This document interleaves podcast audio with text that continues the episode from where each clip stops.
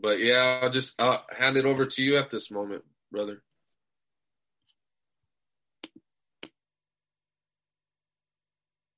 Okay, can you hear me? I'm trying to figure this out because hopefully that works. All right. Amen. All right, so um, turn your Bibles to the uh, Second Samuel, and we're going to start at chapter chapter nine. And uh, while you do that, I'm gonna pray. Father, I come to you in the name of Jesus. Father, I cut off any spirit that hinders the eye from seeing and the ear from hearing. Father, I come against every spirit that will try to in, in, insinuate itself into a situation. Father, I cut off every evil, wicked spirit that will come to stop the heart from believing and the heart from hearing and seeing your word. Father, I cut off every spirit. Father, and I prophesy that the people that hear and that are in this meeting will be able to hear and see your word and understand it fully and that they will receive of you, Lord, your word that you have given to me, Father. And I just thank you in the mighty name of Jesus Christ. Amen. Um, uh, I didn't. Did I tell y'all what chapter? I said uh, second chapter uh, nine. Okay. Um, forgive me because I have it rigged up in my basement. Everything else got taken. okay, and it says, uh, and David said, "Is there yet anyone left?" Uh, verse one of the house of Saul, that I may show him kindness for Jonathan's sake. And there was of the house of Saul a servant whose name was Ziba. And when they called him unto David, the king said unto him, Art thou Ziba? And he said, Thy servant is he. And the king said, Is there not yet any of the house of Saul that I may show him kindness of God, the kindness of God unto him? And Ziba said unto the king, Jonathan hath yet a son, which is lame on his feet. And the king said unto him, Where is he?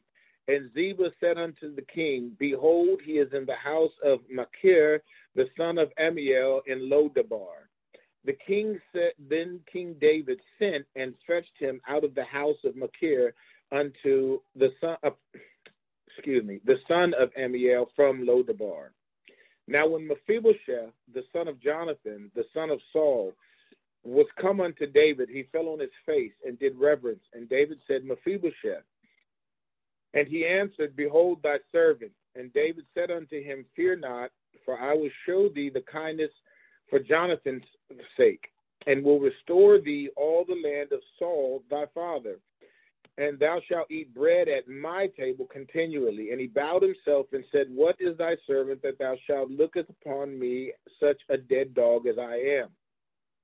Then the king called to Ziba, Saul's servant, and said unto him, I have given unto thy master's son all that pertained to Saul and to all his house. Thou therefore and thy sons and thy servants shall till the land for him, and thou shalt bring in his in the fruits that thy master's son may have food to eat. But Mephibosheth Thy master's son shall eat bread always at my table.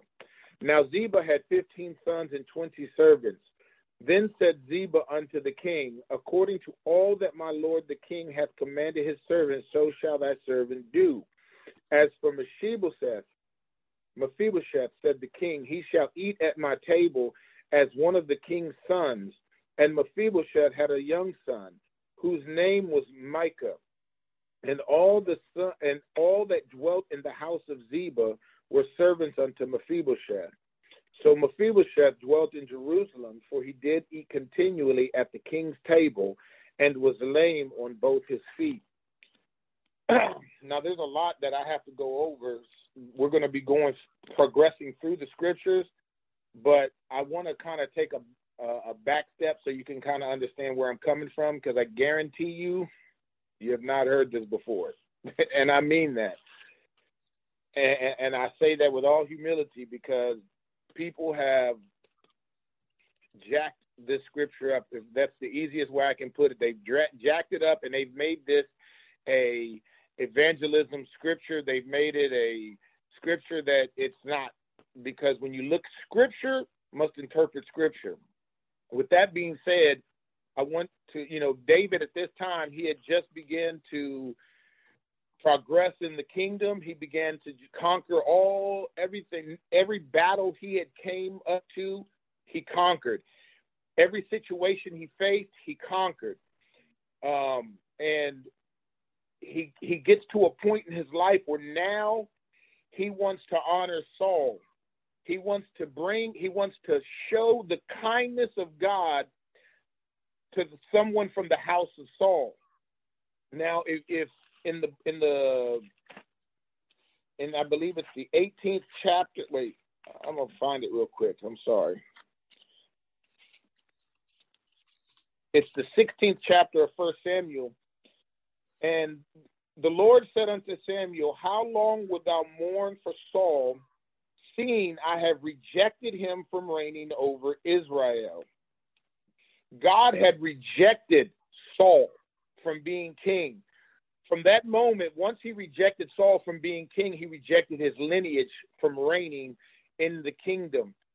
Even though Ishbosheth, which was one of his sons that never went to um, war when Sam Saul and his children, all the children that went with him, died. He only reigned for two years, and that's when David began to uh, reign and and take his kingdom and progress David's kingdom from the household of Judah.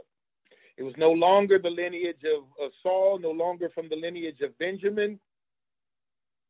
Judah prevailed. So, with that being said, David conquered. David was a man of prayer. David was a man, as we know the scripture says, after God's own heart. What does that mean? That means he was a man who was quick to repent and quick to uh, seek God's face and seek God's wisdom and, and inquire of him. But here we see, even though Saul tried to kill him, Saul tried to attack him, he tried to take his life. David wanted to honor Saul because Saul was a man anointed of God to be king. That's why anytime he ever had a chance to take Saul out, he said, I will not touch the Lord's anointed. But once God rejected Saul, even after God rejected Saul, he still kept that. That's when he said, No, I won't touch the Lord's anointed because he rightfully was still king. He was rightfully still in the position of king, which God anointed. So he was, even though the spirit had left Saul, he was still a person who was in the right uh, kingship. So you couldn't you couldn't refute what the king said. Why? Because he was still in that seat. and once a person is in that seat of authority, even though the Spirit of God had left him, he still holds a, rightful position, not one who claimed it, but one who was actually in the rightful position. So, therefore, um, I'm going to do a lot of talking, so forgive me, um, because I'm trying to get y'all to see what's taking place. So, even though he was in a right seat, and that's why um, if you go forward to Jesus' day, he said, The people that sit in Moses' seat do as they tell you, but don't do as they do. Why? Because they still had a position that was a legal authority at that time, being the seat of Moses. It was the seat of authority. It was the seat that that that gave you know the law. It was supposed to rightly give the law and so forth. And even though they weren't doing it at that time, they still held that seat in position of authority um, until someone else sat in that seat and so forth. So, with that being said, now we see that Saul, um, David, wanted to bless the house of Saul. He wanted to show them the kindness of God. And I, am reiterating these things just so it can uh, get into your head and understand what David has done. So, if you if you see Yeah, I'm I'm gonna go forward, but then I'm a, I'm gonna still have to jump back, and there's a reason for that. So if you look at verse ten, we're not going to read the whole thing, but I, I want you to see certain. The first verse of verse ten says, "And it came to pass after this that the king of the children of Ammon died, and Hanun his son reigned in his stead." So then David said, "I will show kindness unto Hunan, Hanun, the son of Nahash, and his father showed kindness as his father showed kindness unto me. And David sent to comfort him by the hand of his servants for his father. So, long story short, because like I said, there will be a lot to read, and so I'm gonna break it down after that. The people shaved off half their beards and they opened the, the rear to show their buttocks. They embarrassed the people of David.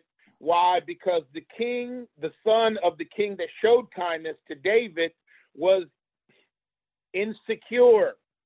And so he, the kindness that David was showing to him, he couldn't understand it because he was an insecure person. And so he said, Oh, he's coming to try to take my kingdom. Insecurity is the same thing that Saul was. Saul was an insecure king.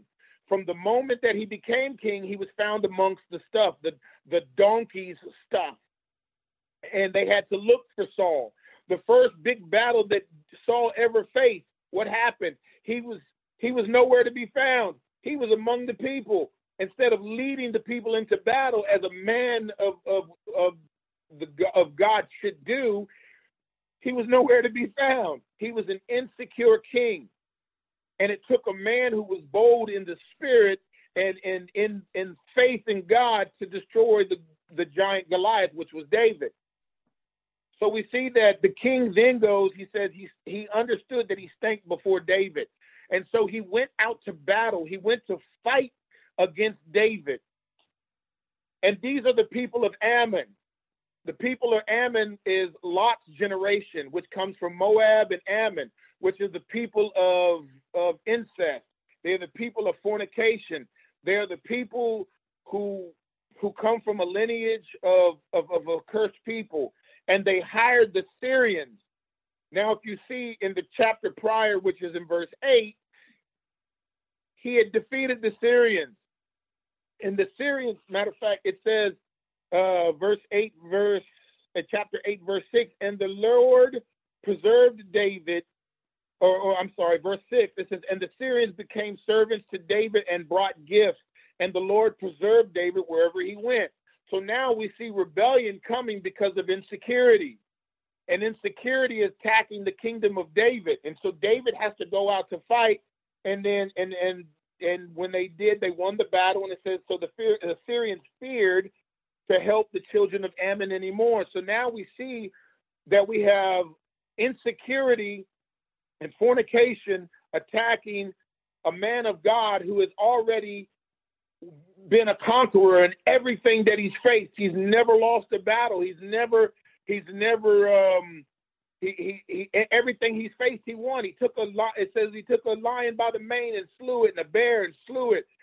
So now all of a sudden he's having all these troubles. Why is that? Because he brought the lineage of Saul into his house. I'm going to show you more. so so now I'm going to go back real quick. So now why do I say that? See, the Bible says that Jonathan's son is named Mephibosheth. Mephibosheth is not his real name. That's going to surprise some of y'all. Greg, can you go to uh, First Chronicles eight, chapter thirty-four, for me? And, and and so Mephibosheth is not his real name. The chronological name that is in order, um, it's going to come from. You're going to see it because they took a chronicle of everybody's lineage, so that way they can know who they came from, where they came from, and so that a person, if you weren't like, for instance, if you were of the lineage of Levite, they will know why because it's going to say you were the son of such and such, which is the son of such and such, which is the son of such and such. And that way they know, okay, he's a real Levite, then he can take uh, hold of the priesthood and become a priest and do the work of the priest. Can I'm you sorry, what chapter was it? Uh, it's chapter 8, verse 34, First Chronicles. First Chronicles chapter 8, verse 34 reads, And the son of Jonathan was Merib Baal, and Merib Baal was the father of Micah. Ah, Merib-Baal is his real name. Merib-Baal means I am an advocate for Baal. So he brought a cursed lineage, and when he brought an advocate for Baal, and we know Baal is an idol, and they were he was an idol worshiper to Baal. His name was I am an advocate for Baal, and we know from day one when uh, in Genesis that names are indicative to your character. So now you brought a cursed lineage into your household. You brought an advocate for Baal into your household, and the first thing that happens is you have insecurity and fornication attacking your camp. and it, and then and once that happens and he fought, look what happens in chapter 11. It says, and it came to pass after this the year was expired at the time when kings go forth to battle that David sent Joab and his servants with him, all Israel and all Israel, and they destroyed the children of Ammon and besieged Rabbah, but David tarried at Jerusalem. David never went to battle. So now we see David, he, he now that insecurity and fornication has crept into his camp, he no longer wants to go out to fight, but he sends his people to go out to fight. And anywhere in, in, in the kingdom, the king always went out to battle to fight. And that's happened all the way up, even when George Washington in our days. George Washington was the president, but he went out to fight. So it was always the king went out to fight. And the first thing that happens that he, when he doesn't go out to fight, he sleeps with Bathsheba. He commits adultery and sleeps with another man's wife that wasn't his and he brought that curse into his life because of Bathsheba. And what does he do? He tries to hide the problem. He tries to fix the problem. And he says, you know what? Let's kill Uriah. He kills Uriah. Now the, the child is born and he, and he died. Why? Because of David's bringing a man that was cursed into your camp. He sleeps with Bathsheba. He brings insecurity, fornication. He he sleeps with Bathsheba, and then he he tries to hide the fact, and it and it and it backfires on him. Nathan comes, prophesies, hey, tells him the whole scoop, and he said, ah, let that man, let him die. And he goes, you're the man. He goes, oh shoot, oh that's me. I'm sorry. Now let me go and repent. See, David now is not being a man quick to repent because he he tried to hide the fact. See now now you're losing you're losing your footing because you brought someone into your household or should I say you're buddy buddy with someone who's cursed. You're buddy buddy with someone who is not a, a child of God but yet they they they they they feign they feign themselves as someone who is but on the inside they're a ravenous wolf. Oh, wait a minute. Isn't that the tribe of Benjamin? Because in Genesis chapter 49, he says, Benjamin, you are a ravenous wolf. oh, man. That was the father speaking to his children. The own father said, You're a ravenous wolf. And that bloodline, that word that was spoken over that bloodline followed that bloodline. Ah, man, I'm telling you, I'm going somewhere. And then I'm I'm I'm trying to go through these as quick as possible so you can see this. And it says, and it came to pass in verse 13, chapter 13, and it came to pass after this that Absalom, the son of David, had a fair sister whose name was Tamar, and Amnon, the son of David, loved her. Right there. I don't know everybody who I don't know. I'm gonna go through it. Amnon rapes Tamar, his own sister. This is David's son rapes his own sister. Let me go back. Okay, so in in in uh, the curse was that the sword will never leave David's house because that's what he proclaimed on the person who said, you know, hey, hey, you took the man's sheep. So I'm gonna, you know, hey, let the sword, let them swallow the sword. They live by the sword, they die by the sword. And he said, because you said this, the sword will never leave your house. However, God, however, God has forgiven your sin, but the son shall die, which was the son of Bathsheba, the first son they had. They died. So now, what is that? So now it came to pass that I don't know what that was. I don't know. Hold on. but uh, amen. I'm, I'm still so. So Amnon rapes his sister. Amnon rapes his own sister. So now we have fornication. We have insecurity attacking the camp. Now we have uh, uh, uh, backsliding going on because David didn't go out to war. Now he doesn't feel like fighting. He's going to let other people do his fighting for him. I know how that is. I don't want to pray for myself, but I'm going to call up the 1 800 prayer line so everybody can pray for me instead of me praying for myself, the things that God wants me to pray for. Amen. Whoever needs to hear that, hears it. And it came to pass after this, chapter 15, that Absalom prepared himself chariots and fifty men to run before him, and Absalom rose up early and stood beside the way of the gate. And it was so that when any man that had control a controversy came to the king for judgment, then Absalom called unto him and said, Of what city art thou? And he said, Thy servant is one of the tribes of Israel. And Absalom said unto him, See, thy matters are good and right, but there is no man deputy of the king to hear thee. Absalom said, Moreover, Oh, that I were made judge in the land that every man which had suit or cause might come unto me, and I would do him justice. And it was so that when any man came nigh unto him, he did obeisance unto him, and he put forth his hand and took him and kissed him. And on this manner did Absalom to all Israel that the king that came to the king for judgment. So Absalom stole the hearts of the men of Israel. Absalom now, David's son, is beginning to steal the kingdom which is rightfully David's from under his hand by deceit. Now, why? now, look at this. You have fornication, you have insecurity. Now you're committing adultery. Now you're beginning, uh, your daughter, uh, son commits adultery with your son, uh, with uh, uh, rapes your daughter. Your son rapes your daughter, and now your son is trying to kill or trying to take your kingdom from you. By the way, Absalom is the same person that kills Amnon two years later. So now you have all of this going on into in, in your camp, and it all happens after he brought um, uh, Merib-Baal into his camp. And I have to show you these things because so now David is on the run.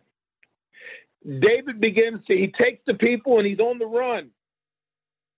And this is when Ahithophel comes in with the counsel that used to be the counselor for uh, David, and now he's the counselor for his son Absalom because he's a sneaky man. Now all of a sudden, the true roots of people in your camp are being exposed, coming against you and now you're on the run. And then uh, you have the man, if you look in chapter 16, um, verse 5, and it says, And when King David came to Bahurim, behold, thence came out a man of the family of the house of Saul, of all people, Saul's house, whose name was Shimei, and the son of Gera. He came forth and cursed still as he came. And he cast stones at David and at all the servants of the king and the people and all the mighty men of war on his right hand and on his left. And thus said Shimei when he cursed, Come out, come out, thou bloody man, for thou art a man of Belial, the the Lord hath returned upon thee all the blood of the house of Saul, in whose stead thou hast reigned. And the Lord hath delivered the kingdom into the hand of Absalom thy son, and behold, thou art taken in thy mischief, because thou art a bloody man. So we see right now a man of Saul from the house of Saul has come to curse David. He was cursing at David, saying swear words at him, and he was letting him know that you, all this curse is returned upon you because of the house of Saul. The blood of the the blood of the house of Saul. That means blood was slain because uh, Saul was a cursed man. And it says, Behold, thou art taken in thy mischief because thou art a bloody man. Now, the people wanted to slay him, but David said, Don't do it because this is of God. He said, Because, verse 10, because the Lord had said unto him, Curse David, talking about Shimei who came out against him. So now we see that what's what's being realized here is that this is a curse from the house of Saul. So now David goes through and they they're fighting battles and uh, Ahithophel's counsel counsel gets uh, cut off. So now we see everything happens. Absalom runs for his life. They go into battle. Absalom runs for his life. Joab kills him. He gets his head stuck in between the trees, you know, because he had that big hair. Uh, Absalom, uh, Joab kills him and then um, you know he, he gets back and he becomes king again. And now we're in verse 19, and it says, "Oh, hold on, I'm sorry."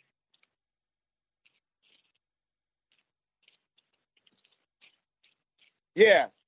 So so then he goes, he becomes king again. He finds out Absalom dies, and now he's sad, and they they're like, "Hey, Joab's like, you better get your act right, or the, I'll make sure these people leave you right now because you're more worried about a man that was trying to kill you and trying to take the kingdom from you unrighteously. So you better get your act together. David gets his act together. He pulls his face together and he comes out and he greets the people. so some years go by because this was now don't now mind you this was years of progression. This this, this didn't happen in a week. And then the Bible says in chapter 21 then, now after all of this has happened, after this came to pass, and after that came to pass, and after this came to pass, it says, Then there was a famine in the days of David three years, year after year. Now, you won't see this word, I promise you. You won't see this word until, unless you go look back all the way before David brought the uh, the ark out, it says David inquired of the Lord. So while all of this was going on, David never prayed. He never sought God's inquiry. He never sought God to see what was going to happen. He never sought God to say, What steps should I take next? He never sought God to say, Lord, why is this happening? He never sought God and even when he got restored back into the kingdom, it took him three years of famine.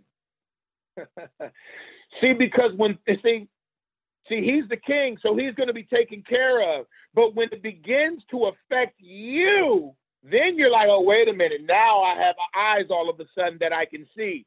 Now all of a sudden I need to inquire of the Lord because what's going on? Now all of a sudden there's a famine. And so he finally after all of these years, inquires of the Lord. And he says, The Lord answered. Now, this is God speaking. It is for Saul and for his bloody house. Now, how did Saul's house get involved in this when it was David's kingdom? Because he brought Mephibosheth into his house. He brought a man who was lame into his house. He brought a man that was going nowhere. See, see, these are prophetic pictures. He brought a man who was moving nowhere in life. He brought a man that was in a pastureless place. He brought a man that was in a desert place. And and and, and we know that uh, back in those days, it was a a place of of of, of agriculture. So agriculture was their main uh, main uh, sustenance. It was their main uh, folk uh, uh, uh, uh, money. It was the way they brought in income. It was the way they brought in. So and, and so when if you're looking throughout the scriptures and some of the prophets, he says that, that I will bring a brass heaven over you, and that your your your earth will be like iron, and, and, and the heavens like brass over you. What was God saying? He said, You won't be able to grow anything because you cur- you're cursed. You've left my word, you've left my statutes, you left my commands, so therefore you cannot grow anything. So we see that he was he was a man that was found in a place called Lodebar, a place of a pastureless ground, a place that was uh, uh, uh, couldn't grow anything. It was a place of worthlessness and he brought that man and put him at his table. Now, you know, a king's table was set set up and it was decorated and it was brought up nice. If if if you go right now to your table, a decorated table, and it has the nice little cloths on it and everything, and everybody sits at that table, you can't see. Everybody looks the same at the table. You can't tell that he's paralyzed at the table because now you're sitting at the table and you all become equal. You all become you, you can't see the other person's fault because the, the, the, the place of the table was a place of covenant. The place of the table was a place of blessing. It was a place of, uh, uh, that's why Jesus broke the bread at the table. Jesus broke bread at the table. The first uh, the Bible is a place of first mention. The first time you see uh, someone brought to the table was Abraham when God and the angels came to, to, to, to, to destroy Lot. And before they destroyed Lot, they came to Abraham's table. Abraham sat them down and he fed them and he had covenant with them and he had and he got blessed from them. And it was a place of communication. It was a place of blessing. It was a place of, uh, of, of, of mutual fellowship that was the place that he brought a man of Baal to his table. So just because someone is friendly and, and they're sitting at the table and they look like they're your friend, they look just because they might come from the same bloodline as you, just because they look like they're the same friend, they're the same culture. They have they, they I grew up together with you. I know I've known him since I was 12 just because these things are have have, have took place in your life does not mean that the curse that is on that person's life or or or or, or where he comes from will not affect you because just be, see just because he wanted to bless the house of, of Saul he couldn't do that because once he did that, God had already rejected that bloodline. God had already rejected Saul. That's why he told Samuel, don't mourn for Saul. Why? You only mourn for someone who is dead. And in God's eyes, Saul was already dead. Whew. He was no longer a person of interest in God's eyes. That's why he said, I have found someone who is better than you someone who is not going to be worried about these things. He said, I have found someone better than you. And David was better than Saul because he always sought God. But the minute he brought in Mephibosheth, the minute he brought in Merib-Baal at his table, the if you go look at scripture, every chance, what did Saul do? Saul never obeyed the word of God when he said he always he, he could never wait on God. Samuel told him to go. I wait on me. I bring the sacrifice. What happened? Saul said, "You're taking too long. I'm going to do it myself." Samuel got there. What'd you do? Well, you took too long. He could never wait on God. He could never try to get God's uh, approval or, or inquiry. He never sought God. Even in his dying days, he sought a, a, a, a, witch. He never sought God. And when he finally went to seek God, God said, You're dead to me. I'm not going to answer you. See, now you want to seek God when it's too late. But when you had ample opportunity to seek God, and to seek his face, you didn't do it. And now that God won't answer you, you'll go to every psychic hotline. You'll go to everybody posing as a prophet, everybody saying they're a prophet when they're witches in disguise. And now you're over here getting, give me a word, give me a word, give me a word, give me a word. Have you sought God? Have you waited for God? Have you been patient with God? Have you fasted and prayed? Have you sought Him daily in His Word on a consistent basis? Or are you calling 1 800 hotline, give me a word? Mm. Amen. Hallelujah. You have to be able to be patient on God and stop being buddy buddy with someone bringing people into your life because you're you don't want to be alone stop bringing people into your life because you want to bless somebody in the name of somebody else if you're not doing it for the blessings of God, if you're not doing it because God is involved in this thing, then you need to be able to, you, you need to give it up. Because if it's not for the glory of God instead of for the glory of Saul, you're bringing that curse into your life. You're bringing that that that Merib-Baal into your life. And now, from the minute that he brought it into the life, you can read the you can go back and read all those chapters for yourself, and you'll see nothing good happened to David until he inquired of the Lord. And until you inquire of the Lord and see why everything is going wrong in your life, and, and kind of like what the brother said um, earlier, why are all these things happening? Where's God's hand in this? Who do you have in your house? Who do you have beside your side? Are you waiting on the Lord? Are you fasting? Are you praying? Are you seeking God's face and being patient? Do you believe? See, because people that believe God wait on God. Saul never believed in God. He believed in himself and he believed in everything the people said. Why? Because the people praised him. The people worshiped him. The, he did it because of the people. When he said, Go kill Amalek and all his household, he saved the best. He saved the best. He said, What are you doing? I did what you said. He said, No, well, what's the bleeding of the sheep in mine ears? He said, Oh, well, you know, the people.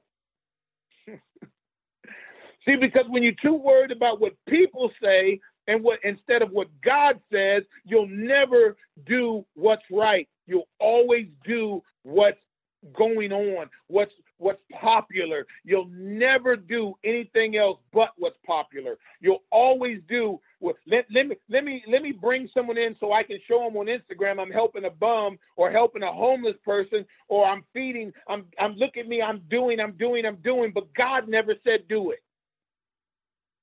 See, because they want the praises of men instead of the praises of God. They want to be lifted up by men instead of waiting on the Lord. the Bible is a big picture that always says, wait on the Lord, fear not. Why does he say these types of things if he doesn't expect you to do it? Because, for one, God is going to test your character. He's going to see if you're really going to trust him and wait on him. And he's also going there's also going to be things that you are going to be afraid of. But if you wait on him and not be afraid, be, believing in God's word because he said to fear not, why he he's not going to tell you not to fear if there's not going to be things that's going to come into your path that you're going to be afraid of. There's going to be things that come to make you afraid, but God is telling you, don't be afraid. Believe in me. Trust in me. Wait on me. But when you have people in your life that that that that are next to you, not waiting on God, but they're an advocate for the devil. See, people can pretend to play church, but when they're in your vicinity and you become friends with them and you take them everywhere and you begin to to uh, treat them how God is treating you, and God is saying that lineage is dead to me, then what's on that person's life will begin to emanate in your life. You may not be totally cut off like that person is, but the effects of the spirit that he carries will begin to affect your life. Just as it affected David's life. This is not an evangelist evangelistic, oh, he brought you from Lodebar. It's not. The scripture doesn't show that. You can, I mean, you can make what you want out of a lot of scripture, but it's not an evangelistic text. It is a text to show you be careful who you bring into your house. Be careful who you associate yourself with. Be careful and never forget to inquire of the Lord as David did. If David would have inquired of the Lord from the day one, he would have never slept with Bathsheba. He would have been at war with his people. He would have fought the battle right beside him. See, because a man who sends you out to war and sends you to pray and fast alone is not a leader that is worthy of leading you. Anytime we have fasted, my leader always started the fast. He always fasted till day one. The guy who fathered me, my apostle who fathered me, was there day one. He never went out and fought this battle and let me go. Oh, well, you go on a fight and I'll just be over here. No. People who are going to lead you must lead by example. And because David never inquired of the Lord, he left his people stranded in the day of battle. Be careful who you bring into your house.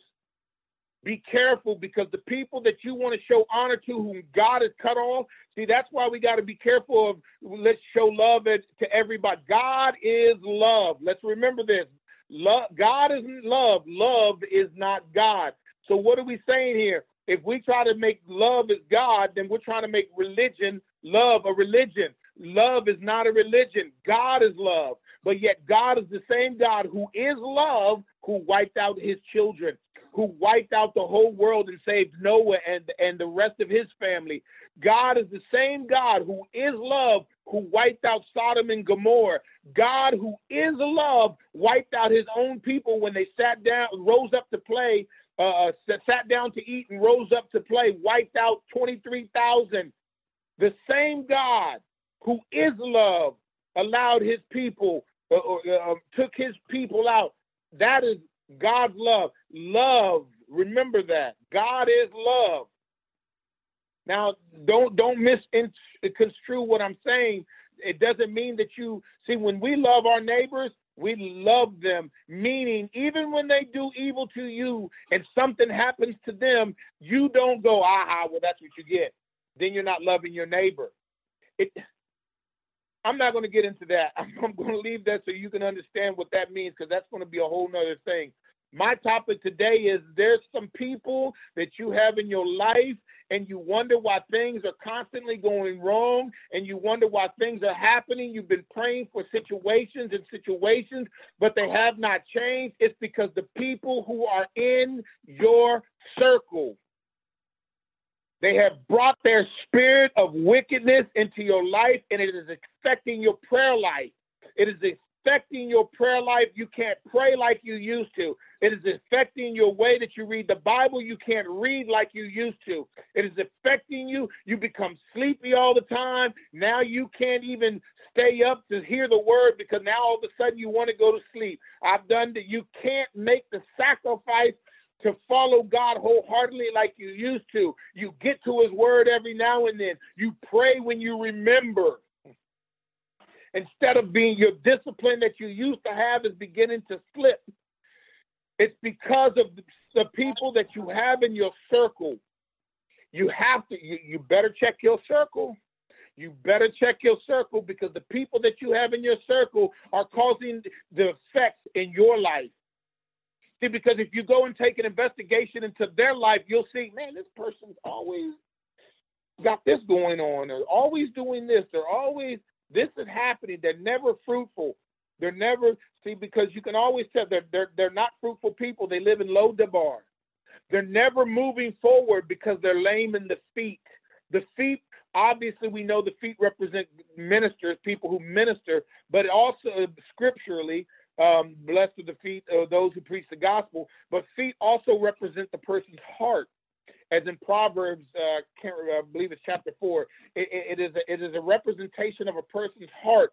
So now we see a person who is lame, who cannot walk, they cannot progress forward. They're they're living in a pastureless place. They're living in a place, but the place is dry. It's unfruitful and the person is not a person who is serving God. They they they have a front that they're serving God. Why? Because he comes from the lineage of an ex-king. So he has royal blood in him, but he's not progressing forward. They have a good front. They look the part, but they're moving nowhere in life. Matter of fact, even the person, the Ziba, the guy who is taking care of Mephibosheth, it, it, he's a crook. He tried to take the kingdom from Mephibosheth when David was out on Absalom.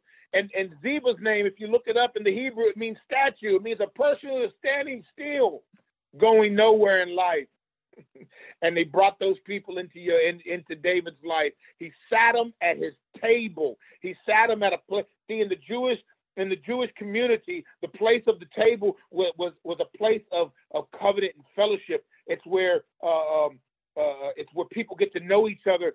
They feel they their guards are let down. They feel comfortable. See, when you go out to eat to a person, you have you get to know that person. When you go out on, on, a date, what do you do? You take your before she's your wife, you take her out on the date to be what? To to go out to eat. Why? Because when you're fellowshipping over food, there's communication. Your guards are kind of let down. You're focused on eating. You're focused. You're trying to learn one about. Hey, I, I, I share this information. She shared this information, and, and communication is exchanged, and so forth. And then all of a sudden, you're married. You become you you've come into covenant. So he brought him to a place of covenant. He brought him to a place of blessing. He brought him to a place where his guard was let down. And if you don't put your guard back up and begin to pray and begin to inquire of the Lord, you will always go through trials and tribulations. You will begin to face things that you don't even know where they're coming from, and you're going to be. Some of you, like uh, uh the brother said earlier, where's God and all this? He's there. He's watching you. You haven't inquired. You haven't asked, Lord, why is this happening to me? Not, Lord, Lord, okay, this is going, bless me so I can come out of this because I'm feeling like this. No, why is this happening? You inquire of the Lord. See, that's a part of prayer that has been lost in today's society. We don't longer inquire of God. We no longer inquire, should I do this? Should I go out to battle? Because before that, he always inquired, Lord, should I go fight the Philistines? Will we overtake them? Yes, go. Indeed, you'll overtake them. Should I go out to the? Should I? He inquired, should I? Even when he brought out uh, the, uh, the the the the ark and and and and Uzzah died, and he was mad and angry. But then he went, Lord, hey, what's going on? Well, hey, he inquired. But until you inquire, why is this happening in my life? You will never get an answer. You will continually struggle in the things of this life, and and and if you don't inquire, sooner or later you will begin to blame God and resent God and say, "Well, if God loved me,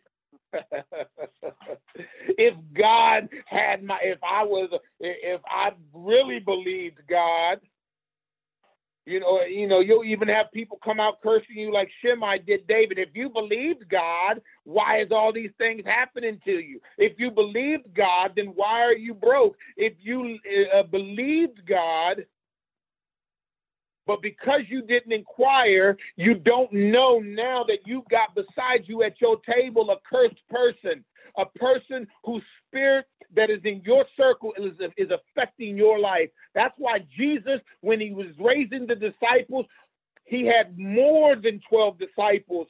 He had over, at least we know 72 but he only surrounded himself with 12 and when in the most intimate times of his life he had three he had three. Why? Because you got when you're, uh, especially when you have a purpose on your life, you have to keep your circles close. You have to keep them tight because if you don't, a Judas might slip in there. And notice Judas wasn't one of the three that kept he kept close. A Judas will always slip in. A Mephibosheth will always slip in. Now we know for Jesus' sake that Judas was there for a reason. We know this. But they will always be in your circle. And if you don't, because Judas was in Jesus' circle, and that's why he was picked, what happened? He was put up on a cross and he was crucified because he was in his circle. Oh man, hallelujah. Thank you, Jesus. check your circles. Check the people that you have closest to you because there's some of you that are going through a lot of things and it's not of God. It's because you haven't inquired and it's someone that is in your immediate circle that you have brought in for whatever reason it may be and they're causing havoc in your life. Inquire of God. Let's not let this be a forgotten thing in our society. The Bible is forever true. The Bible is for it's a it's a it's a it, this is God breathed.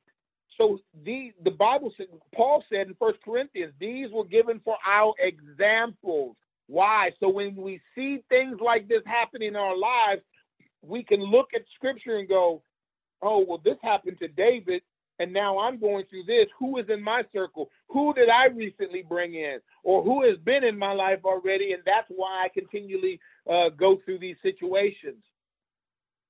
It's because of the people that you have in your life.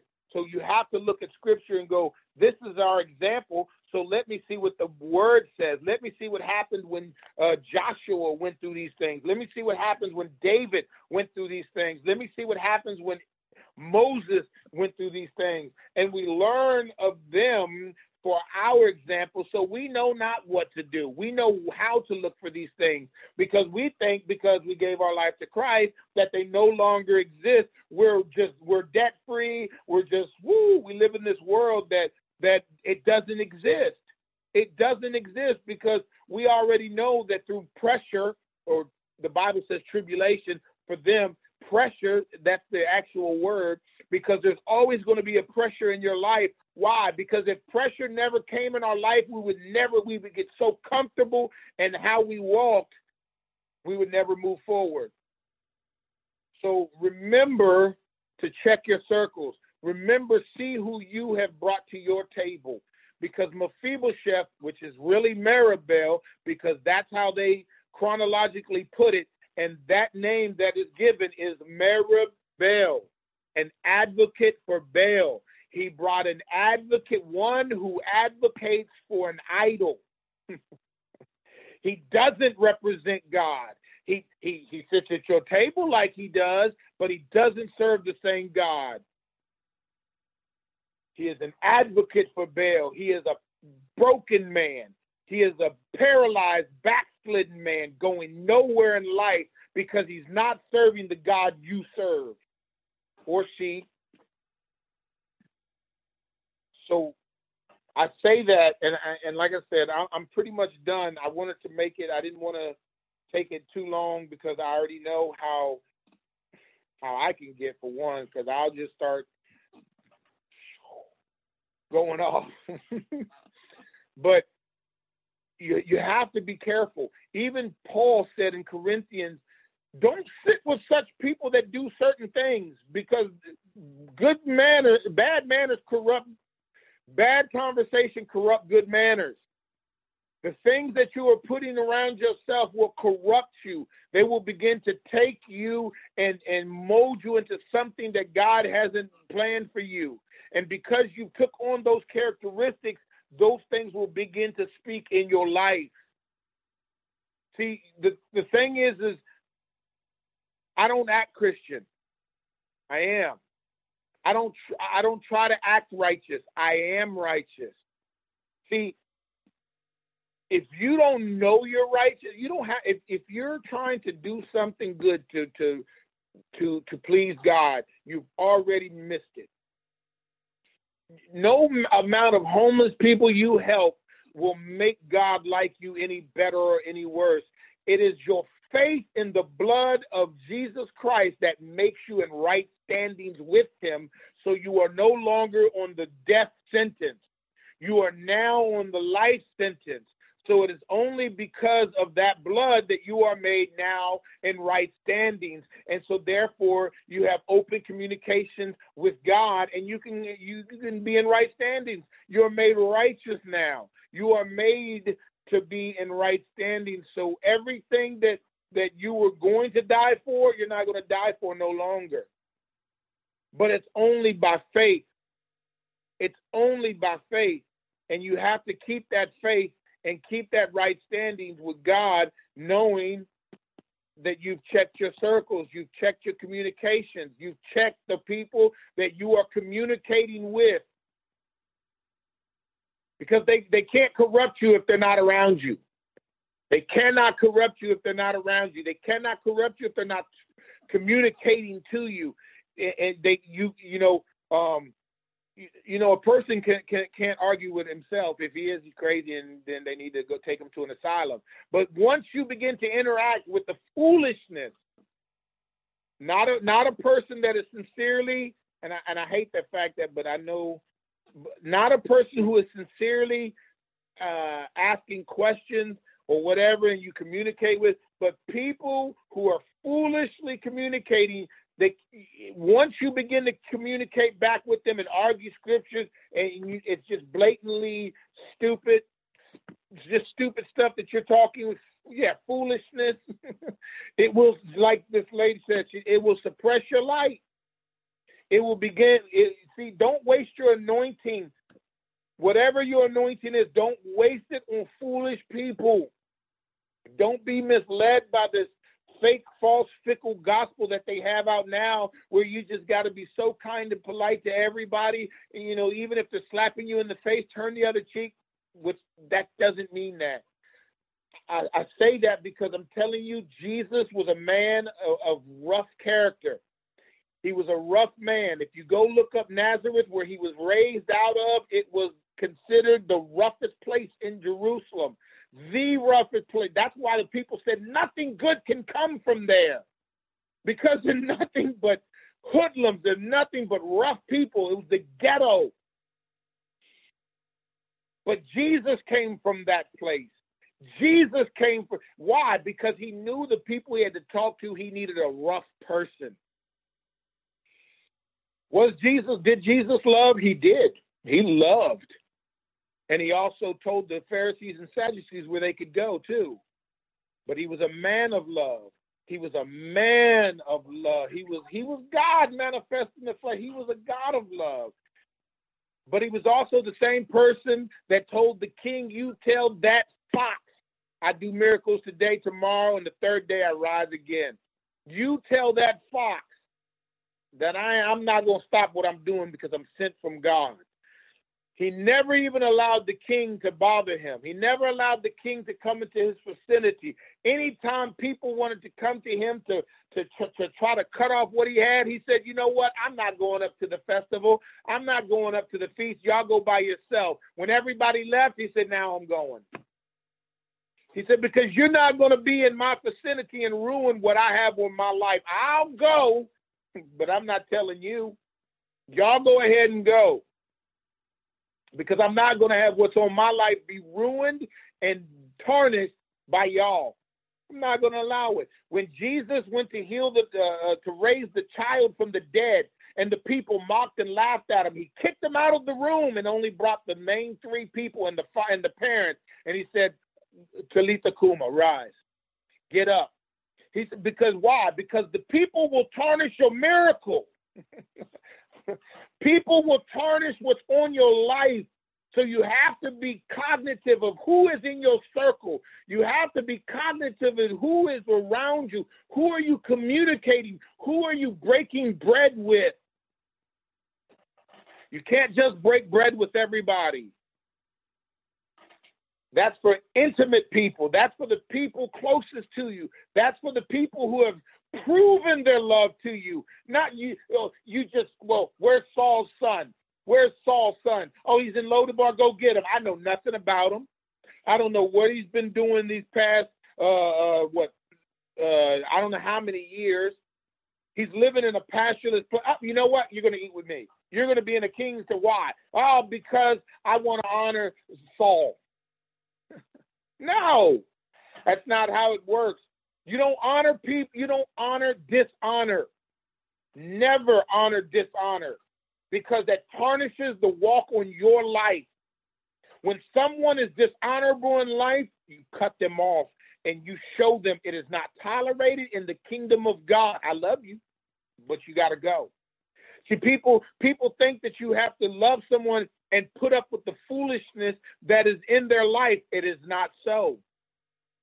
It is not so. It's not biblical. It is. It's not. It's not fit to happen. Do not think that is what it, it, it is meant to be a Christian. It is not. We have made Christians are men and women of war. We fight the good fight of faith. You can't fight if you're a sissy. You can't fight if you're afraid of everything you come into contact with. You cannot fight if you're afraid to make the first punch. The last time I checked, this was a sword. A sword cuts, a sword stabs, a sword it defends as well. A sword is an offensive weapon. It is meant to I'm gonna cut you.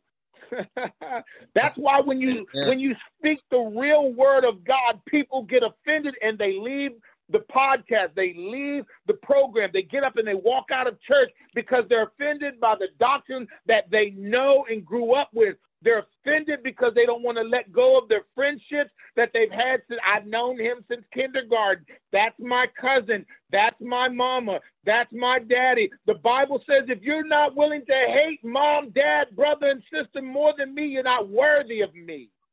Man. Mm. See, everybody believes the Bible until they have to cut off their own father. Everybody believes the Bible until they have to cut off their own mother. Everybody loves the Bible until they have to cut off their own sister and brother. Amen. Huh. See,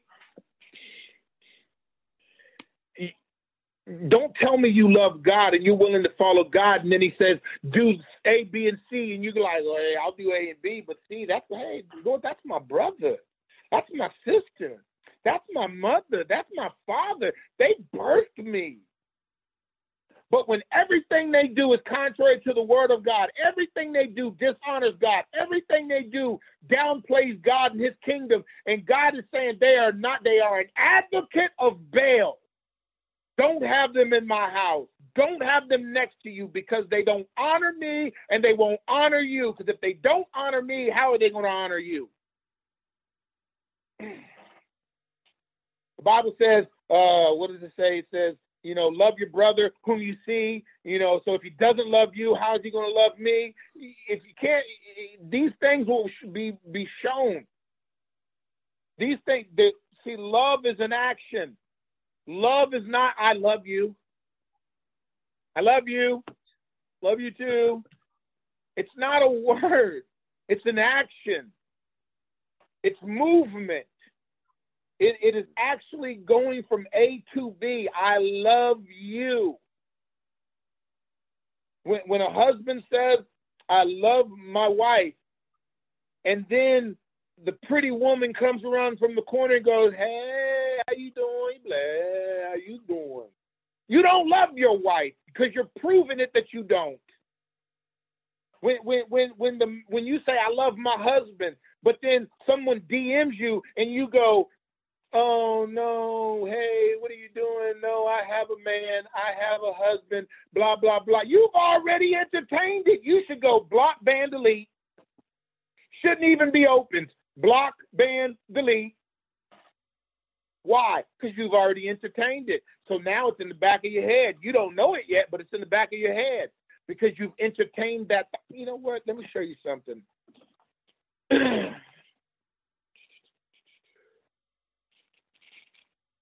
Uh, I'm going to show you something.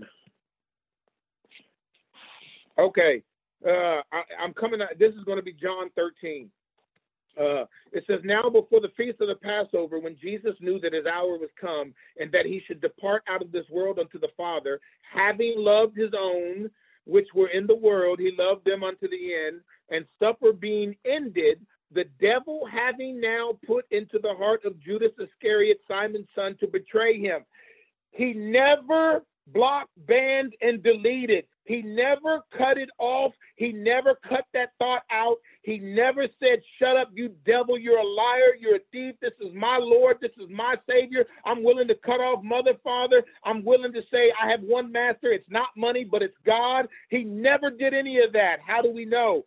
Because if you go down to the, the same chapter and it says, I'm, I'm just going to read from 26, and it says, uh, He it is to whom I shall sop when I have dipped it. And when he had dipped the sop, he gave it to Judas Iscariot, the son of Simon.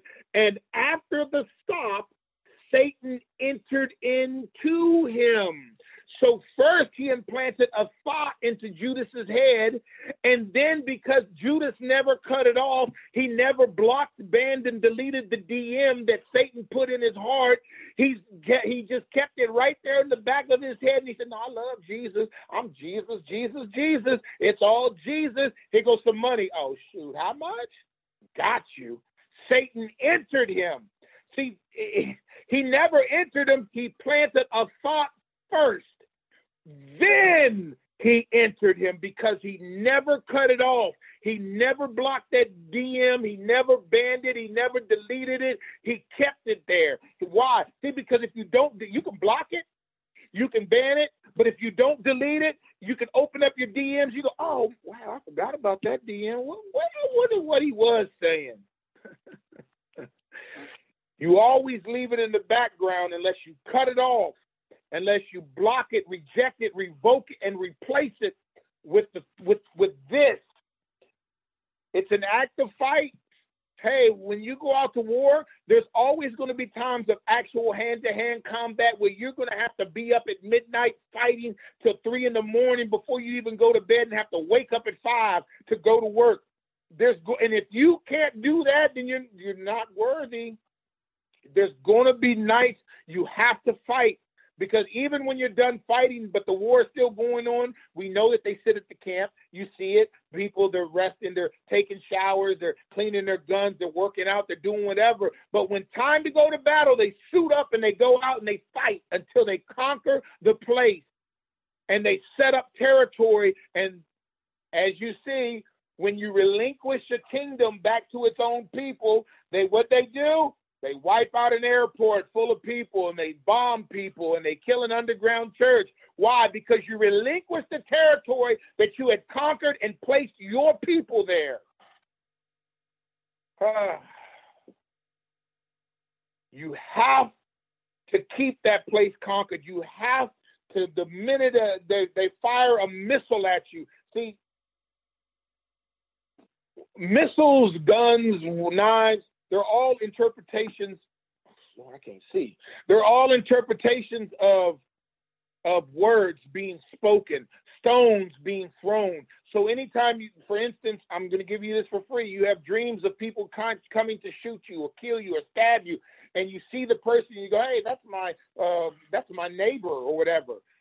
It's a dream showing you that that person is talking behind your back and they're cursing you with words and that's when you wake up and you begin to pray and cut that dream off.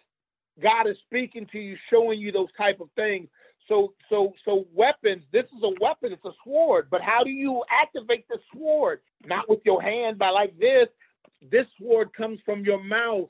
This word, you speak the word over your life. You speak the word over the situation. The, the word says, uh, uh, um, sell out your Lord and Savior for for for for 30 pieces of silver you go no for god man cannot serve two masters for he will love the one and hate the other. I only have one master in my life. It's the lord jesus christ. I will not serve mammon. Mammon is a tool for me for the love of money is the root of all evil. See, we cast those things out by the word, and then therefore it's no longer in your DM. You block, banned, and deleted it, so it won't come up later to where Satan can now enter in your heart and you begin to do actions that you never thought you would ever do. How did that happen in my life? How did that take place? Because you allowed it in your heart, you allowed it in your mind, you allowed it. Oh. I'm telling you, I'm going somewhere. the, we we have to be offensive. We have to be in a place uh, of, of of of of fighting. We can't we just can't be idle. We cannot ever be idle. We always con. The Bible says, "Pray without ceasing." That means you never stop. You never stop. You always continue to move. You continue to inquire. You continue to pray. You continue to do. You continue. Once you be see, if you go look at the word backslidden, it doesn't mean someone who literally fell off and just now is back on drugs and now is back doing this, even though that's a part of it. The, the, the actual interpretation of backslidden means someone who has stopped progressing forward. You're still at the same place you were three years ago. You're like, I'm Jesus, Jesus, Jesus. Yeah, but you were Jesus, Jesus, Jesus three years ago. How come you're not Jesus, Jesus, Jesus now? And I'm doing these funny motions just to show you it should be a progression. You were like this, but next year you should be like this. And then the year after you should be like this. Why? Because the spirit is forever, ever increasing. The, word says we go from glory to glory we the, the glory that we are in, we continue to grow. It the, the, the Greek means it never stops. It's a continuation, it's a glory, it's an ever increasing glory. That's how it should be written or read. It that's how it should be read, and that's how it should be written. I don't know why I tried to make a word there. It should be written. Anyways, um, I'm goofy, I know. So it's an ever increasing glory. That means um, uh, uh, uh, I'm trying to uh, get a good example in the Bible that I could uh, bring you to. The people, the people in in, in, in the Jewish culture, uh, Hebrews talks about it. The, the they were still trying to go back to the blood of bulls and goats, and the blood of bulls and goats was no more sufficient. It was now the blood of Jesus Christ. So therefore, what is that saying? It is saying that they're trying to be where God was and not where God is. God is no longer doing that thing. God is no longer he, he's moved on to an increasing glory. He's moved on to another area. So you want to you want to be back to where uh, um, where God first met you, and that's the, and I understand what people are trying to say, but you know, take me back to where I first began. No, you want to continue to grow. You don't want to go. I know I definitely don't want to go back to where I was when I met Jesus Christ because trust me, I don't want to be there. I don't want to be in that place. That place God met me and now has continued to take me and grow me. And now I'm way further off than where I ever thought I would be. I never thought I would travel the country. I never thought I would be overseas preaching the gospel. I never thought I would be in, in different countries. I never thought about it. Never ever once thought about it, but that's where God has taken me. And I don't try I don't say these things to boast. I don't even like being on live Facebook. I barely like teaching the word and putting it later on on my YouTube channel because I just don't I don't want to be seen. I want God to get the glory. Um, I, I tell you this because that's just me. That's my true heart. I'm nervous every time I minister, and the day I don't get nervous, I'm gonna be worried because I know it's not my power that speaks to people. I know it's not me. I'm the vessel he uses. Yes, praise God for it. It's the grace he put in my life, and I thank him for it. But if God doesn't get the glory out of it, it's worthless, dung. Paul said it's crap. That that's the word he used. And and if you really go and do the word that he actually used in the Greek, eh, most people would be like, I thought you were Christian.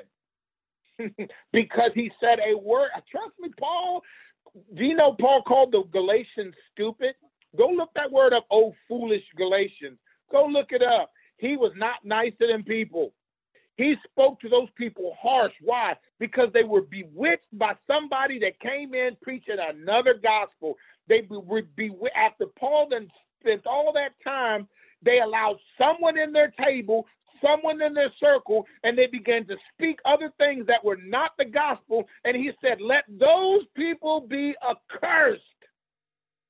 You mean Paul didn't say, Lord, bless them, let them come to know you, let them, he said, let them be accursed.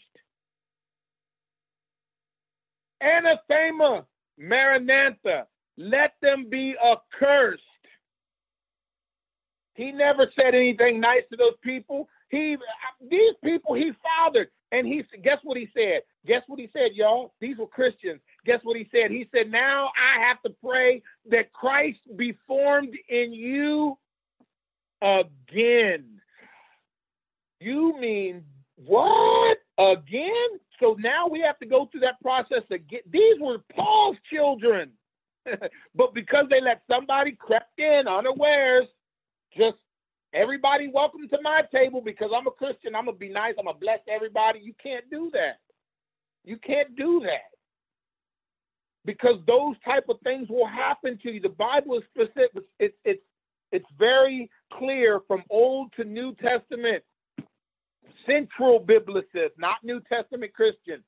Central biblicists, because if you can't pull from the Old Testament text, where do you think Paul preached from before there was Corinthians, before there was Galatians?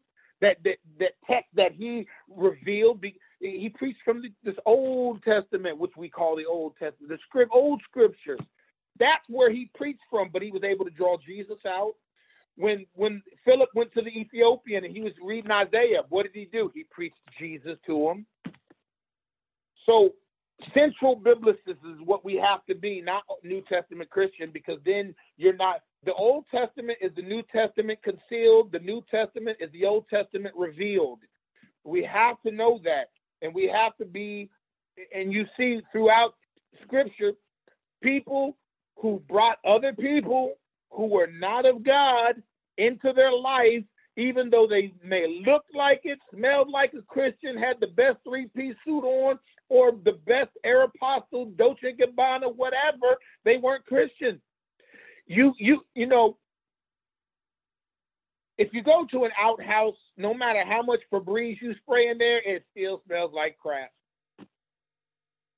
Still smells like crap. No matter how much Febreze, how many little those little what are those little trees, the little air freshener trees. No matter how much you put in there, it still stinks. So no matter what those people try to look like they are, eventually the crap will smell. So until you begin to check your circles and who is in your circle, you will begin you will you will always fall into the things of your past. You will always fall into things, new things you didn't even know where it came from. Where is this coming from? I, I was I was winning every battle. I may have had to wait to win the battle, but I waited on the Lord. I inquired of the Lord. I did all these things and I won my battles. But now I let this person in my life, I'm no longer inquiring. I'm just going and doing. I just wanna I just wanna now go out and do these things. And now that I went out, I don't even feel like doing it now. I'm gonna let other people do it for me.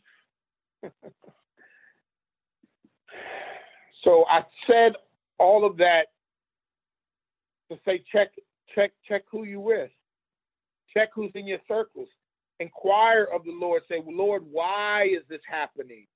Why, Lord, why are my finances uh, uh, uh, uh, drying up? Why am I not being able to prosper in the things that I had no problem prospering in? Why are these things happening? And believe you me, God will answer you. God will speak to you. He will show you a dream. He will he will have somebody contact you some way or another. God will just he'll speak directly to your heart.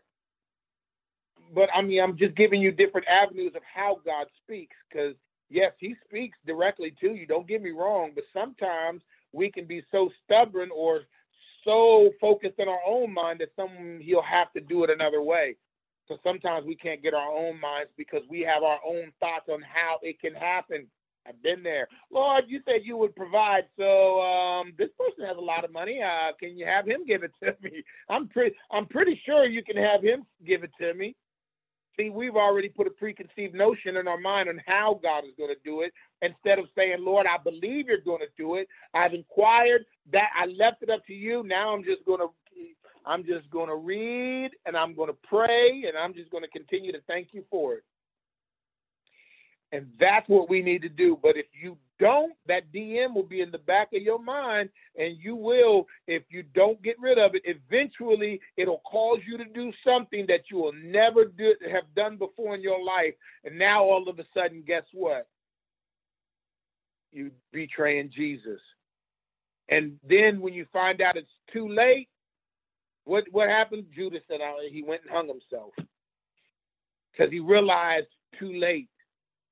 He didn't check his he he didn't delete his DM. He didn't block band and delete. And if you don't block band and delete and replace it with a new conversation, cut those things off. Every high thing that exalts itself against the knowledge of God and bring it into captivity. you have to bring those thoughts into captivity. You have to bring, God is not going to do it. So when it comes down to things messing up in your life, don't blame God. America can't blame God for what's going on in America, and I'm only speaking for America right now. Um, uh, you might be from another country, but everybody, I'm pretty sure, knows what's going on in America because Christians didn't pray, because Christians, and I'm especially the leaders of churches all around, especially church leaders, we didn't pray. We didn't inquire of the Lord. And then now we have what's going on in America. Now we have Christianity being pushed to the background, or at least they're trying to, but it will not in the name of Jesus. But if we do not, if we do not pray, if we do not inquire of God, then these things are allowed to happen. They're allowed to happen and and and and the and and, and the selfish, insecure, uh, unstable people will always go, "Why is God allowing this to happen?" Religious folk, why is God allowing? And don't get me wrong, I'm not uh, bashing anybody because those thoughts can enter your mind. They can try to come across, but that's the enemy placing those thoughts in your head. That's the enemy placing those thoughts in your mind. And that's why you have to cut them out. Because if you don't, you'll never get the answer like brother did and say, oh, I got these people. Trust me. Trust me. I got them. But but it's only going to happen because God, you know, you know, if you go back and look in Scripture, God never intervened in man's thing until man acquired of Him. God never intervenes. God never intervenes in your problems until you draw Him into your situation. Never. Never. You know, God was about to wipe out Sodom and Gomorrah, but because Abraham intervened, uh, Lot was saved because he was going to be wiped out. He was going to be wiped out. But Abraham intervened and Lot was saved. Um, you know, uh, but God doesn't intervene in man's until he is invited in because he gave man dominion over the earth. He gave man dominion. He gave man to rule this place. But if man wants to try to kick him out, we will pay the price. And that's why other countries, even though they're Christians in other countries and they're being persecuted, they're being persecuted because the foundation of that country is not laid in Jesus Christ. It's laid in Islam. It's laid in Buddha. It's laid in, in Krishna. It's laid in an idolatrous system. And that's why the people of those countries are persecuted. And if in America, if we allow Christianity to be pushed to the back burner, we will as well be killed and persecuted because of that. But because the founding fathers uh, laid it in in in, in uh, on the foundation of God and and the freedom, the inalienable rights, that God-given rights, we have that Constitution which, if you go look in history, is the second spiritual most thing ever written next to the Bible. It is the inalienable right that a man has a right to freedom. He has the right to life. He has the right to defend himself. He has the right to bear arms. He has, it's a God given right and because that foundation, because the people wanted to seek God, don't listen to a lot of these people that want to make a, a, a, a notion of America that isn't America. Have we had it of, of, of things of slavery and all that? Yes, we did. But if people want to know the truth behind it, they'll do the real research and find out exactly how that came to pass. And I'm gonna throw this one in for free. The first slave owner was a black man, by the way, FYI, in America. That's facts. You can look it up if they don't try to block it. It's a fact. The first the first slave owners in the world that are documented are black people. Egypt, baby. But anyways, that's a whole nother topic and subject. But I just wanted to show you those facts that that it, it, idolatry. Who was Egypt, uh, Israel in bondage to? Idolatry. Egypt had how many? They had idols left and right. Every every idol that was destroyed was a plague. The water, they worshipped the, the water. That's why he turned it into blood. They worshipped frogs. That's why frogs uh, plagued the land. Eye, light, uh, darkness, the sun. They worshiped the sun and the moon. They worshiped the, the firstborn. That's why the firstborn died. They these were all idols to the Egyptians. And God, see, because the first thing God said is, "Let my people go, or I'm gonna kill your firstborn." That was the first thing. But what did he do? That was the last thing he did. Why? Because he was still extending mercy to the people, but at the same time, he already knew Pharaoh's heart, so he was allowing Pharaoh to. to he was uh, showing his power through Pharaoh because he already knew Pharaoh wasn't going to be that person to let him go unless he showed his power, unless he showed his might, because they were idolatrous people. Idol worshiping people believe in control. Christianity is about freedom. Any, and if you have a, a person that says they're a man of God, but they control you and manipulate you, they're an idol. It's an idol worshiper. He's not a worshiper of the true Lord Jesus Christ, the Savior Jesus Christ that I know because he brings freedom to you. He doesn't try to control you and manipulate you and make you do things through your emotions. He will preach the unadulterated word, and the word will convict you, and then you will be obedient to the scriptures. and yes, there are times where a man of God or a woman of God, they'll tell you what to do, either one from the word, or they'll tell you something that they need done because they need to be focused on the word, and you as a servant should be obedient willingly, not manipulated, not controlled, but willingly submit to the man or woman of God, man of God that is over your life. And then the blessing of that is on that man will fall on your life because you took time out of your life to, to do something that was going to bless the man who has to seek God for your life. I'm saying that because someone needs to hear it. I'm not trying to preach on that. But nonetheless, be careful of who's in your circles. I, I, I, you, you have to be careful. So, with that being said, I'm done here. Um, but I pray that it's blessed you, and I pray, I pray that uh, your eyes have been opened uh, to a new uh, revelation because people, Mephibosheth, is not your friend. He is not a person. He is not evangelistic scripture. There's no evangelism going on there. There's only a curse that's happening. And, be, and the minute David entered into that relationship, bringing him to his table, all of that destruction happened. You can go back and read it for yourself, and you can see going, oh man, the minute he brought him to his table, all of these things happened. And then uh, at the end, God, after Shimei already told him it was because of the bloody house of Saul, he God even spoke to David and said, It's because of Saul's house. Well, what does Saul have to do with it? He brought him to his table through Mephibosheth, his son. Amen. Amen. So I'm done. Amen. You um mind uh, closing us in prayer, man? Me? Yeah.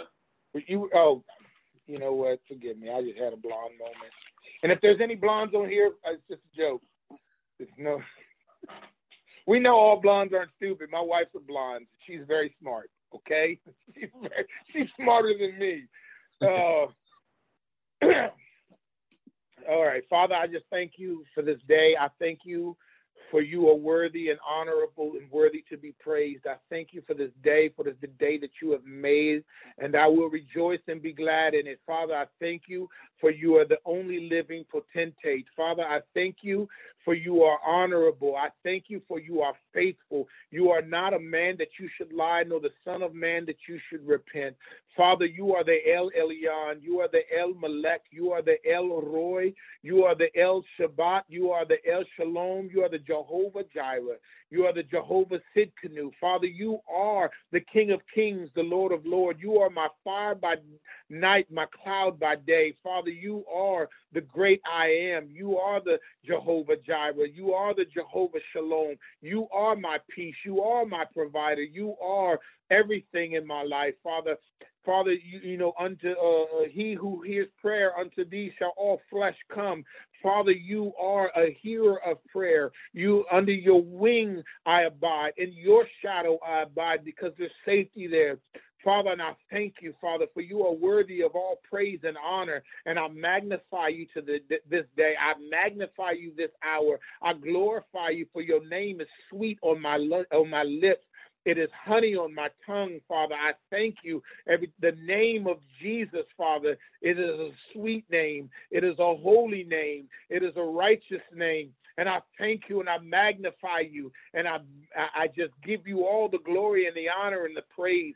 And Father, I pray, Lord, that this word that it was spoken about, Father, that it entered, that it, it has entered and that it will be marinated in their hearts, it will be marinated in their minds, and that they will regurgitate the word like a cow regurgitates its food, and that they will chew on it, and that they will begin to have see uh, the word differently, Father, that they will see the word in the light of the shining of the gospel, that you only you can shine, only the revelatory stance that you can bring. Father, I pray, Lord, that it, it, it has open their eyes to a new level, that they inquire of you, Father, and find out the things that the reason why the things that are happening are happening, the people who they have brought to their table, Father, that that that they be able to uh, block bans and delete them, Father, that the thoughts that come into their head, Lord, that they no longer uh, um, sit that uh, and marinate on those thoughts, but Father, they cut them off, Father. Lord, I pray that you um, open up that uh, communication line, the Lord, that that you they they open up that communication line between you and themselves, and that they can continually seek you, Father, that they have the strength to be able to fight the battle that is ahead of them through faith.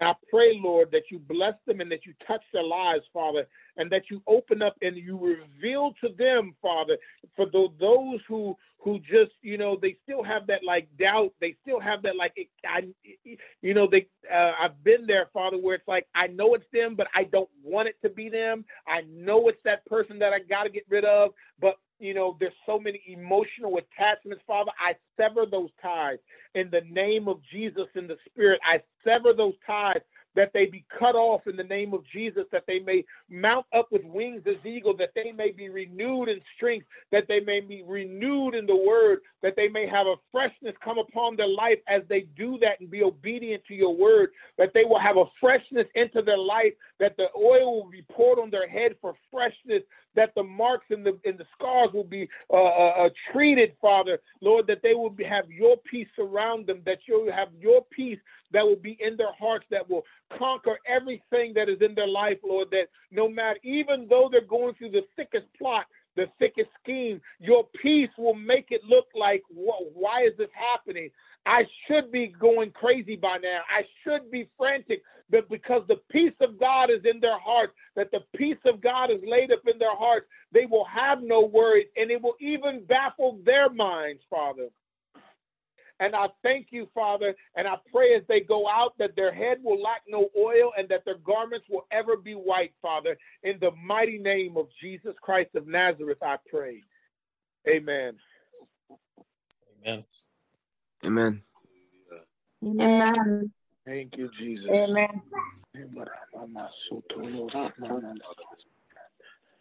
And allahu akbar. Hallelujah. Thank you, Jesus. Hallelujah. Father, I just thank you, Lord, for the word, Father, that you have given uh, Prophet James, oh God. I just ask God right now, Lord, that you would help us, Lord, to receive it with fullness of heart, Lord. Father, continue to increase our clarity, Father. Continue to increase our power in the Holy Ghost. Continue, Lord God, to increase, Lord God, glory from glory to faith to faith, Lord. Father, I pray right now in the mighty name of Jesus for that holy resolve, God. Father, I pray that we would continue to grow, Lord, in your Holy Spirit, Lord, that we would grow in character. We would grow, Lord, after the manner of our calling, Lord God, in the mighty name of Jesus. Father, I pray, Lord, that you understand. God, I pray that you would continue, Lord, to move on the hearts of your people, Lord, that we would not close off any blessings that you want to transmit to our lives. Father God, that you would not, that we would not, Lord, allow any blockage, Father, to prevent us from fully receiving, Lord, all that you have for our lives, Lord. For everybody in this group, Lord, everybody in this chat, Lord God. I pray right now, Lord, that Lord, that we would we would walk after the manner of holiness, Lord. separateness, Lord, uniqueness, distinct from sinners, Lord, peculiar people. Lord, you you've died to, to purchase unto yourself a peculiar people, Lord that are your prized possession, Lord. Help us, Lord. Help us, Lord. In Jesus' mighty name. Jesus' mighty name. Father, hallelujah. Thank you, Lord. Hallelujah. Amen. Thank you uh, for bringing that word, man. Amen. It was an honor. Thank you for having me. Absolutely. Well, uh, Thank you, Jesus. everyone, I hope that you were blessed and that God had spoken to you and right.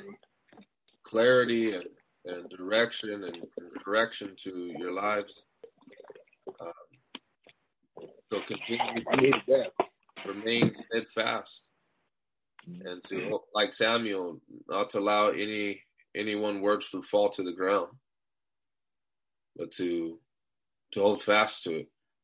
And, and to believe God's word above, above man's word, above what society tells us, above what the world tells us, but above what we tell ourselves, what the flesh wants to communicate to us, or what the devil wants to try to get us to believe. That we would believe the Lord's report and that we would believe the Lord's word above all, and that we would grow in our trust and our trust of what the Lord Jesus has told us. And um, like uh, James was talking about, that if Jesus says that we must love him above all, above our fathers, above our, even above our children, above our very lives. And it's it's a cross that we bear. That's the central Amen. faith is a cross. and the flesh wants an easier way. But there's an old hymn, I believe it says, This is the way that the master went, shall not the servant tread it still. Amen. That's the way that the Lord, the master himself, had gone, and we are not above the Lord. Um, and so, but I pray that our hope, though, would be that we can obtain resurrection power. The cross is excruciating, but there is resurrection power available to us. And that's through the power of the Holy Spirit. And so, uh, but with that said, um, may you guys have a wonderful day. And for those of you in Europe, uh, have a good night. And uh, the rest of you, uh, all of us, uh, may the Lord uh, multiply peace to you and be gracious unto you and his face shine upon you.